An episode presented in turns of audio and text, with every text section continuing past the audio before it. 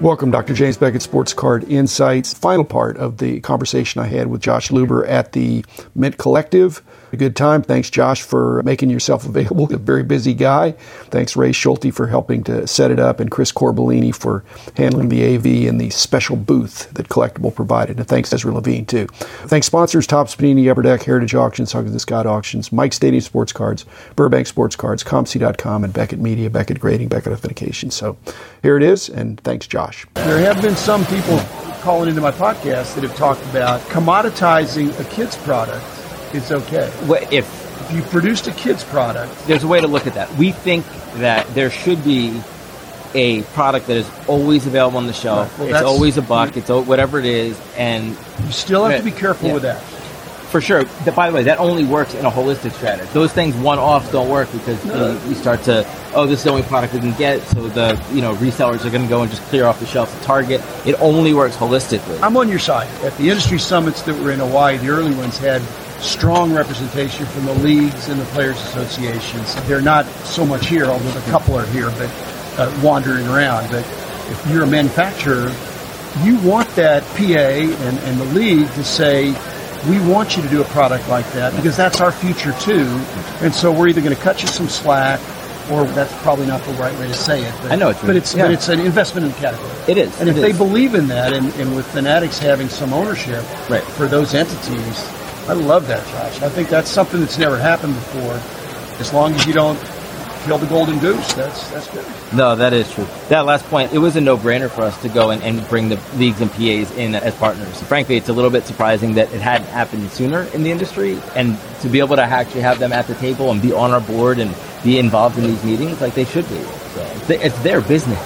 We just get the ones who can make the parts for it. There's a lot of great people in this industry, and when there's ownership changes, as it did in my company, and some of the transactions you guys have made, uh, hopefully there's some wisdom to keep the good people, and, and and for it to be one plus one equals three.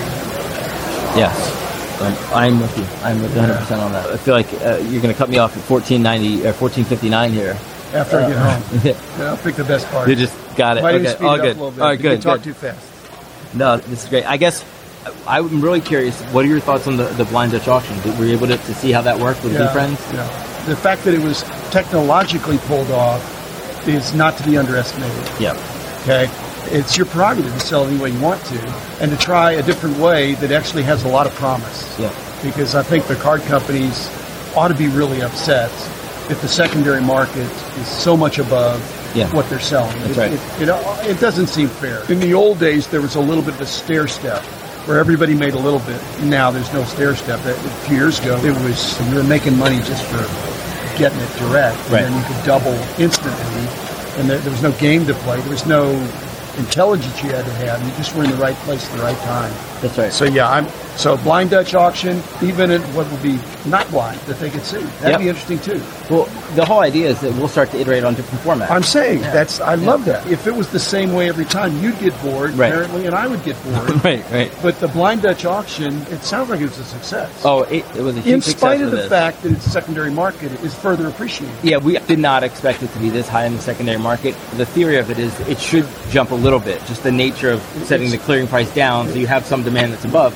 But it's way above where we thought it would be on the secondary market, and it's starting to come back down, and so we'll see. But our thoughts is generally with market based pricing to be able to test different formats Yes. and see which ones work and see this works for this type of product, that works for this type of product. And, Right. and by the way, there will still be product at Target and Walmart, and there will still be product that is just a retail product, and that's fine, and is, doesn't have a variable price. But it is about the technology. I gotta say, I've never been part of a technology product that was this clean. These guys crushed Can it. you imagine the chaos if, if, Oh, right. if there had been a, uh, you know, some kind of problem? And, and it may have involved lawsuits, too. It's just very scary. Mm-hmm. And yet it, it, it sounds simple. But It's not.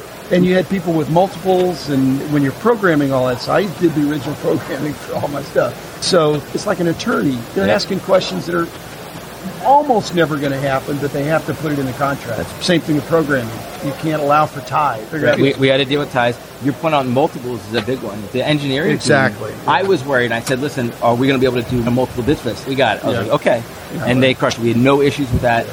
Twenty percent of people used multiple pricing, which means that first of all, I, I gotta imagine no one has bought baseball They cards. put in using- stair step pricing. Yes. They put in 1500 2000 Yes, 2500 yes. They put they put twenty percent of people put at least two different prices, which I gotta imagine no one has used a blind Dutch auction to buy cars before. But you had to be So- prepared for that. Yes, but I was so excited to see so many people try to use that functionality the first time they ever used a blind Dutch auction to buy cars. And the technology worked great and we covered it. Great to see people use that. By the way, I assume that number will go up as more people really understand the difference between if the, if the price is down at 400, I'm willing to buy 10 versus two at 1,000 or whatever it is. right? So do you think Fanatics is a data company?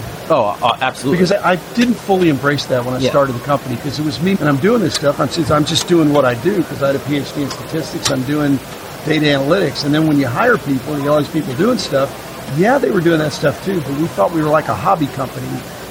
And in reality, we probably were always a data company. Yeah. Yeah. Fanatics Commerce, the existing business, they are absolutely a data company and an amazing one. Fanatics Collectibles, right? Right. We are now becoming a data company and a marketing company. We need to market this whole hobby. We need to, to grow it all, but obviously we need to have the right technology and data behind to do that. It's great to have Fanatics Commerce. They're they own majority of the company. It's a separate company, but we obviously work very closely with them. So yes, that, that Like I said, I think it's marketing and data. Yep. More marketing, more data. And you're refining all the way toward you're being smarter. It's like machine learning. Yes. You know, it's AI. yeah. So very exciting time. I I don't wish I was younger, but I'm enjoying life as it is. Being uh, I say semi-retired. yeah. Maybe one of these days you'll be semi-retired. Uh, I paid my dues and I'm happy with where I am. But it's nice to know the hobby's in good hands with uh, young people that are sharp, that have vision and execution.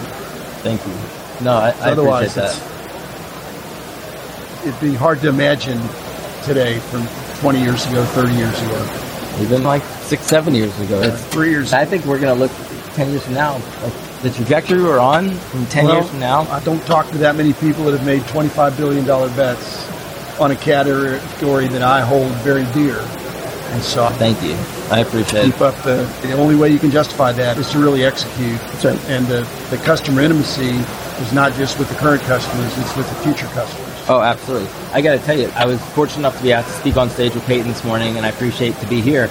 I've been spending all the rest of my time. Uh, we have a conference room, just meeting with hobby shop owners, Yeah. and just to meet the individual people running all the hobby shops, particularly people who don't Excellent. normally get time with us. So we set this up, and I've just been back to back, just meeting as many people as I can because the hobby shop owners are the front lines for They're, all of gonna- this. they're, they're an important part of the front line. Yeah.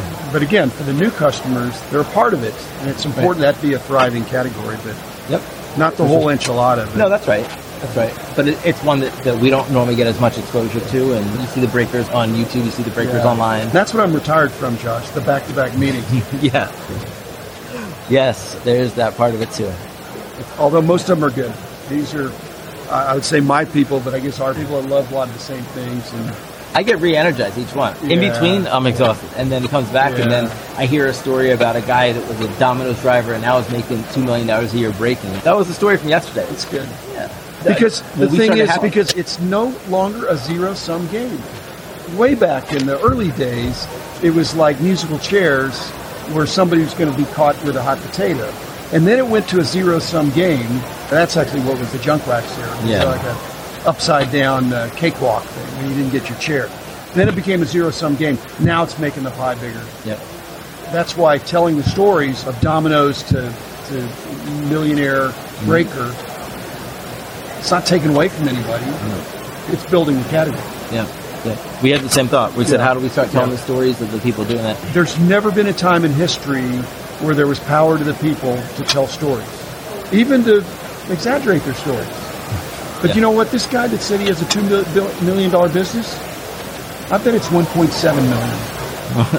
Maybe. You know what? Yeah. What do we do? Put him in jail? That's okay. For exaggerating? That's part of our. We We so all- all, not going to audit We him. also all negotiate. But I'm saying right? he's doing great. I'm asking thousand dollars for this the card. talk. It's the talk.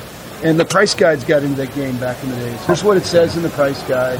And people would use that either to talk it up or talk it down. Did you realize how powerful the arrow would be?